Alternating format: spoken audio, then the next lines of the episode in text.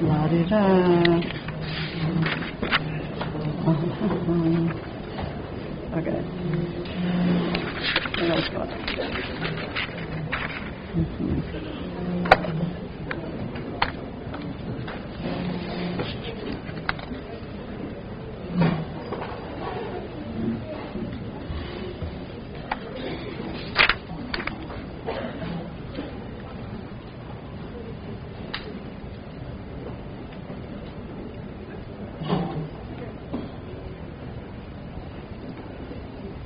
If you want to see how non-technological I am, this little gadget won't work without its batteries.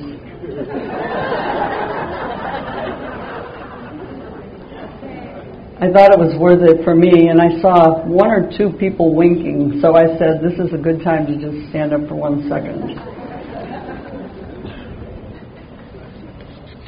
This next slide has a very quick rundown on just some of what happens when an unbaptized person encounters Christ for the first time because Christ in that moment is coming in the fullness of his passion and death and resurrection. The crucifix is a great reminder. Literally, why all this happens in baptism is only because of what Christ did and how he paid for it. And St. Paul really got it when he said in Galatians, I live no longer I, Christ lives in me. And all the different, these are only some of the effects. But we're taken into the church, and there's a transformation that just the arrows are to just say, there's a participation that will just be a part of this because it's who we are now. But we become a holy people together. So even as we're all sinners, in Christ we can say we are holy. As Paul says, I, I'm not the one living. Thank God. And there are holy ones in our family, and that's a lovely thing. I mean, how many people do you know that really you wouldn't be here if it wasn't for their holiness? Original sin is removed. Faith, hope, and charity are given to us as virtues. They're literally implanted within you. It's up to us to help them grow, but it's given by God. And this is the most amazing thing. We become a temple of God. Did you think to yourself when you woke up this morning, I am a walking tabernacle? I know you didn't. Even if you looked in the mirror, you didn't maybe more so. But it's, it's really true. What an amazing thing. Why would the Father, Son, and Holy Spirit? It's pretty hard to grasp. He's God and we're creatures. This image helped me always. Sometimes we're beset by insects that look like ladybugs, but they're not. You know those little critters? And if you step on them, they smell. Or that or a ladybug, picture that insect anyway. Consider yourself about like that with certain capacities that insect has. It'll try to get away if you can if it knows you're around. But then you, looking at it, say to yourself, I'm going to take over and I'll become one of those. Most I, I only use an example like that because I'm trying to stretch myself and you and say, what is it that God would become man as Jesus did? And what is it that he would want to live with us? And then, to top it off, he would want to give us a share in his life. That's why I'm talking about being a tabernacle, because I'm saying to you, this is no ordinary thing that we're baptized. Almighty God, the Creator, so beyond who we are that I cannot describe it to you in words, He literally is giving us and did His very life. That's why when Dr. Eleonore Stump was talking to you, we talk about capital sins, grave and serious sin, the more you realize God's life is shared with you and it can even increase and it will every time you're at the Eucharist, every time, as we did pray liturgy of the hours, each time you just open your heart, Holy Spirit, help me be more of a vessel. It will continue to happen because, first paragraph in the Catechism, it says, God the Father draws close to us. That's all He wants. It's hard to believe. But the more your day is permeated by this reality, the more you're going to find yourself quite different. Different in your outlook. It'll all be changed. So there it is. We share in the divine life. And we can see why it's pretty easy to say, yes, we are a divine, a new creation. We're part of a body. The body is really immense. Those in the body are living, dead, and the body I'm talking about has one head, which is who? Jesus Christ, right? And the body is made up of all of us, all over the world, beyond this world, because we've passed into the life of eternity. Something that wasn't right on that slide about baptism is this amazing fact, which is at conception, life comes. And at that moment, there is life in that womb. That life will end when? At death, right? When that person is laid to rest. So that's human life, and we all have it, and the unbaptized have it. What we really don't think about too much is, and we, it would help us so much, and we would live differently, is that at baptism, this new life, the divine life, can't be anything but everlasting. The only way we would be devoid completely of sharing in the life of the Trinity is if we ourselves send it away, send God away, turn our backs with Him, any way you want to put it. The divine life in us makes us like God. And when we get to the gates of heaven, He's going to recognize Himself. And you will be entering in and some of us will make our way to purgatory and be so happy that we got there. Because the only way out is heaven. And so we pray for those in purgatory, but we don't aim to get to purgatory. It's not a good idea. You know, we got to aim to get to heaven. And then, you know, we might fall short a little bit, but we will be so happy with everybody there that we know well, first of all, we're going to be happy, but we'll have a little sorrow because we're going to realize our sins in a way that we never did before. This reality of God is really God is one of the things I said if there's anything I do today, it's to help you remember and understand that you are a child of that God who loves you totally, who is filled with mercy for you, and who will always be there for you. And that reality is who you are. You are a child of God. And a member of this wonderful association with all the other children of God. Wouldn't that make you want other people to be able to be a part of this family? I mean, the more you take on Jesus, who came to you in baptism in that special way, the more you do that, you won't be able to be apart from the thought that you have to know and beg God that He'll help you be a vehicle to help bring other people to Him. And I'll tell you, there are people that you will get to heaven, please God, who will welcome you one day. And you know the people who are the reason why you're going to get there by God's grace.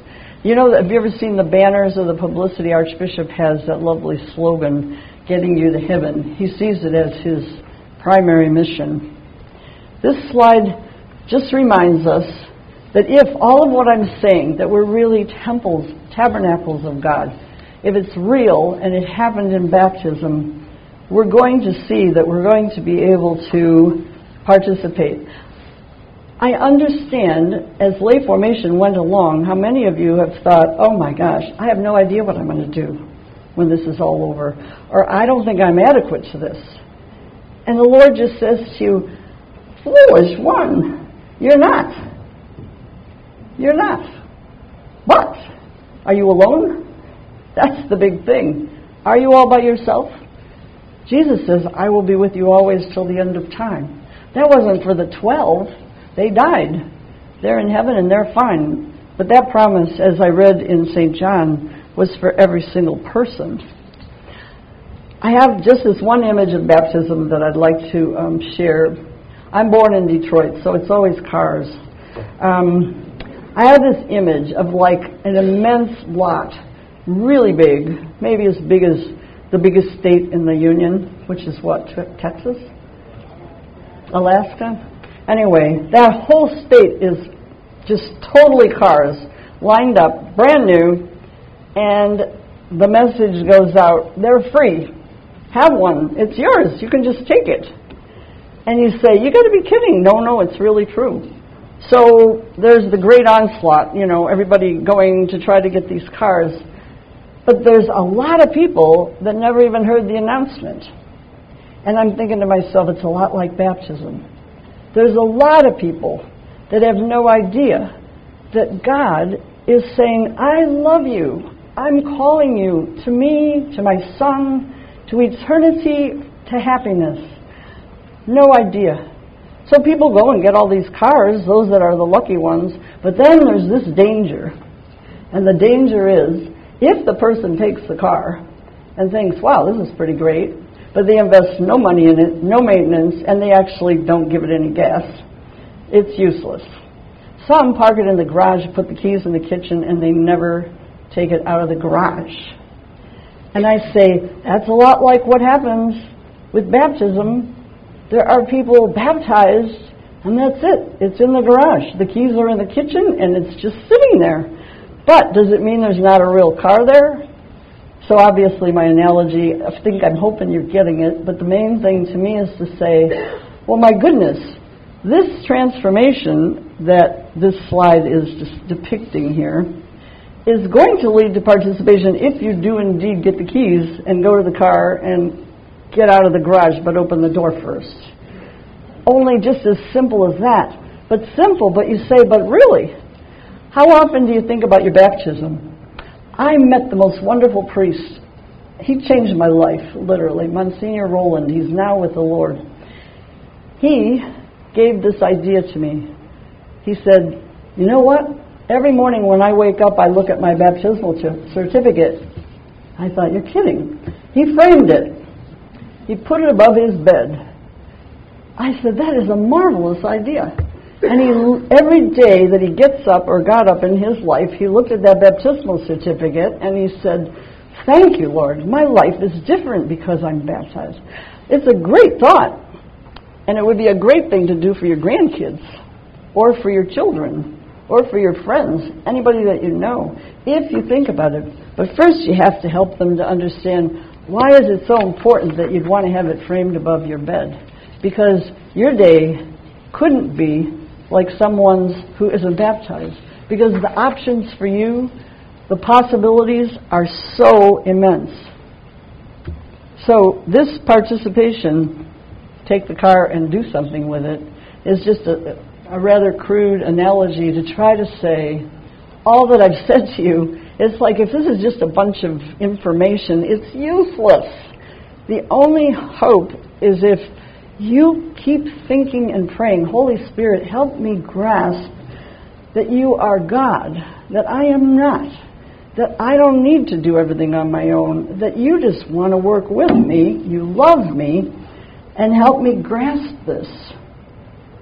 And so, as disciples, we've been transformed we know who we were transformed by, and we know when it happened now. It happened in baptism. But then the beauty is that this is not, and you've already told me the answer, so you're ready for this.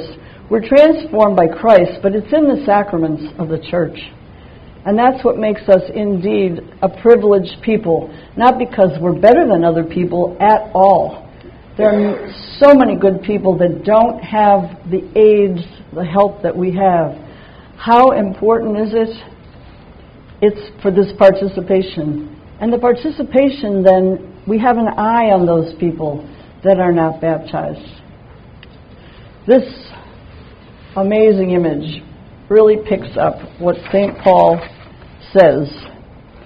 We know that we've been baptized into the passion of Christ, but it sounds just like words until you realize that in this day, in the simple way, you might be sharing in the passion of Christ. You just might be. It could be the anguish in your heart for somebody you love, just like God the Father has anguish in his heart. The beauty of this image shows the wonder of what we said at the very beginning, which is that God the Father desired the salvation of everyone. And the price paid is right before our eyes. And the fact that this is what Jesus did shows us not only how much he loved the Father, but how much he loved us. And it's real. And your relationship with him is real. But how can you help your awareness and your consciousness get higher so that it makes a difference in your day, you know? Because it can't be just when I'm talking to you or Father Wick is talking to you. It's got to be, what am I going to do? Well, one of the great ways is what we've spoken about in terms of the sacraments. Because you say, why is reconciliation so wonderful? Not only does it cleanse us, it empowers us to fight temptation. It really strengthens us against sin. We're going to be less inclined to go that route. We're going to say, that's ridiculous. It doesn't fit. We're going to even get shrewd and know when the devil is really just trying to detour us. Something looks kind of interesting, or we don't want to make people feel uncomfortable. But yet, we will begin to understand but for St. Paul's statement, I am buried with Christ, I've died with him. I want you to just realize how much this day, any day, can really bear, it can bear within it the potential of your sharing in the Passion. You're definitely there in this image because we wouldn't be here today and we'd have little hope of heaven apart from this. Even people that are saved by God without baptism because they live lives where they would have been baptized if they knew about it, people like that who will get to heaven, those people are here too because it's for everybody. God the Father didn't say, Go do my will for this select few. Very important that we remember it. St. Paul had this wonderful line. Do you remember him saying, I make up in my own flesh? That's Paul talking. I make up in my own flesh what is lacking or wanting in the sacrifice of Christ. And you say, wait a minute, there was nothing missing. I mean, it was a perfect sacrifice, wasn't it? Yes, it was. But what he's saying is that when Jesus said, Go and make disciples of all nations, it was known by God that every single one of us, by our own free will, has to work our way to heaven, but not without help. But getting ourselves to heaven is going to mean living as Jesus did, and so entering into suffering with love for the salvation of our own soul and others, absolutely essential. It's part of the path, but it's never alone, and that's what this picture really shows. So now, here we are. We share in the mission, and we do it in two ways. We're sharing in the mission. The mission, this is the, port, the point where I know I'm going to really surprise you. I'm looking at my time till 10.05, which is just about right now. So we'll make a pause at this point, and we'll consider next how we participate in the mission as disciples who really know that God is God. Okay, we'll take a break.